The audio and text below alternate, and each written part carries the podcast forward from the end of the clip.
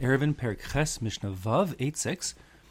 The rest of the parak will turn to the topic of Eruvi Chatzeros as it applies uh, when you get water involved. Water is an interesting part of the equation because water is fluid and moves a bit.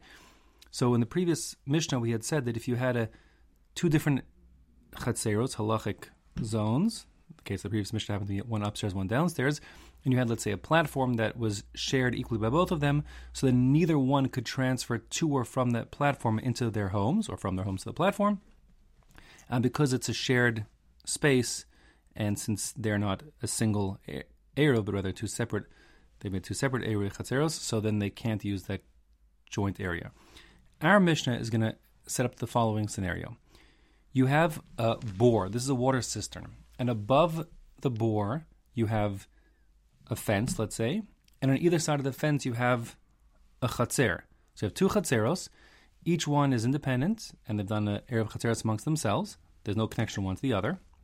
But on the partition that separates between the two chatzeros, beneath them, there is a big water cistern. You can kind of imagine it perhaps as, let's say, like an in ground swimming pool, where you have like a fence running across the middle of it.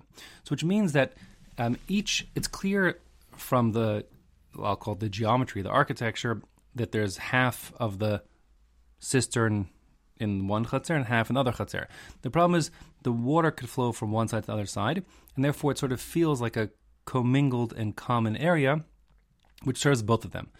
Now, the Mishnah wants to answer the following question What kind of partition is required to designate this half of the cistern for Chatzer A's use, and this half of the cistern for Chatzer B's use, permitting each of them to make use of the water inside the bore. Now, let me just make sure something's clear here. This is a side point, but an essential point. I've said it before. The whole restriction of Erevi Chatzeros is transferring from the Chatzer into the private home or from the private home into the Chatzer. Transferring from one Chatzer, where something started on Shabbos, you have like a, let's say a bucket started in Chatzer A, and to transfer that bucket into Chatzer B on Shabbos, remember we're talking all Rosh Hashanah here, that's not a problem. From communal to communal, from Chatzer to Chatzer, doesn't require some larger, say, Shutuvim Mavos or something like that. The restriction is transferring from the private, private home into the quasi private Chatzer or back inside again. So our Mishnah here is going to be concerned with, in this halacha lamaisa, if let's say you had a bucket that came that you want to fill up and bring back into your house with the water. So now you couldn't take the water from the cistern that's on the edge of your chatzer and bring it into your house unless it's clear that this is your half of the of the cistern and it belongs to your chatzer and it's included in the Yerve chatzeres and the other chatzer has their half of the cistern. So what kind of partition do you need? So the Mishnah says Bor shebein shtei. If you have this water cistern, this hole in the ground that straddles two different chatzeros, and there's a mechitza down the middle above it. Ein mamalin memeno b'Shabbos. The Mishnah says you can't draw water from it on Shabbos, meaning and bring it into your house or from kelim that came from your house. Ele imkin asulo mechitza gavoa sar tfachim bein milamala bein milamata bein metoch ogno. You can't fill up water from that mechitza, from that cistern unless you first establish a mechitza. Now, you might be scratching your head and saying, wait a second, there is a mechitza directly above the cistern, there's the fence. And this fence could function with the general principle of like a mechitza taluya and a hanging mechitza, where you have the principle of um, gud achis, yord vesosam. You can like extend the partition downwards, um, and that should be sufficient. And in fact, we'll see later on there is a sheet like that, Rabbi Yehuda. However, the Tanakama here and the halacha ultimately doesn't recognize that as being sufficient because it's not clear from the fence alone that you're intending to divide this cistern in half. The cistern kind of feels like two separate zones. And if you don't have a partition which is clearly put there to divide the cistern into two halves, the fact that there's a fence running above it is not sufficient, says the Tanakama and the Halacha. So Tanakama says you have to make a special partition inside this cistern, inside the in-ground pool. Um, now, according to Tanakama, you have lots of options. For example, one option is if you could do it from what's called lamala. Lamala means above the water. What that means is that the partition, of course, has to be at least 10 tefachim high. That's always the rule for partitions. So this partition, this mechitza, can be above the water, meaning only one tefach touches the water, but nine tefachim are above the water. Or it can be lamata, from down below, meaning that it's 10 tefachim, nine of which are in the water, only one of which comes out of the water. Or even metoch ogno, um, within the walls of the the bore, the like the, the, swimming pool itself. That means it's actually not even touching the water. It's like a, the water's low down, which is probably very common when it comes to water cisterns. Let's say in the summertime.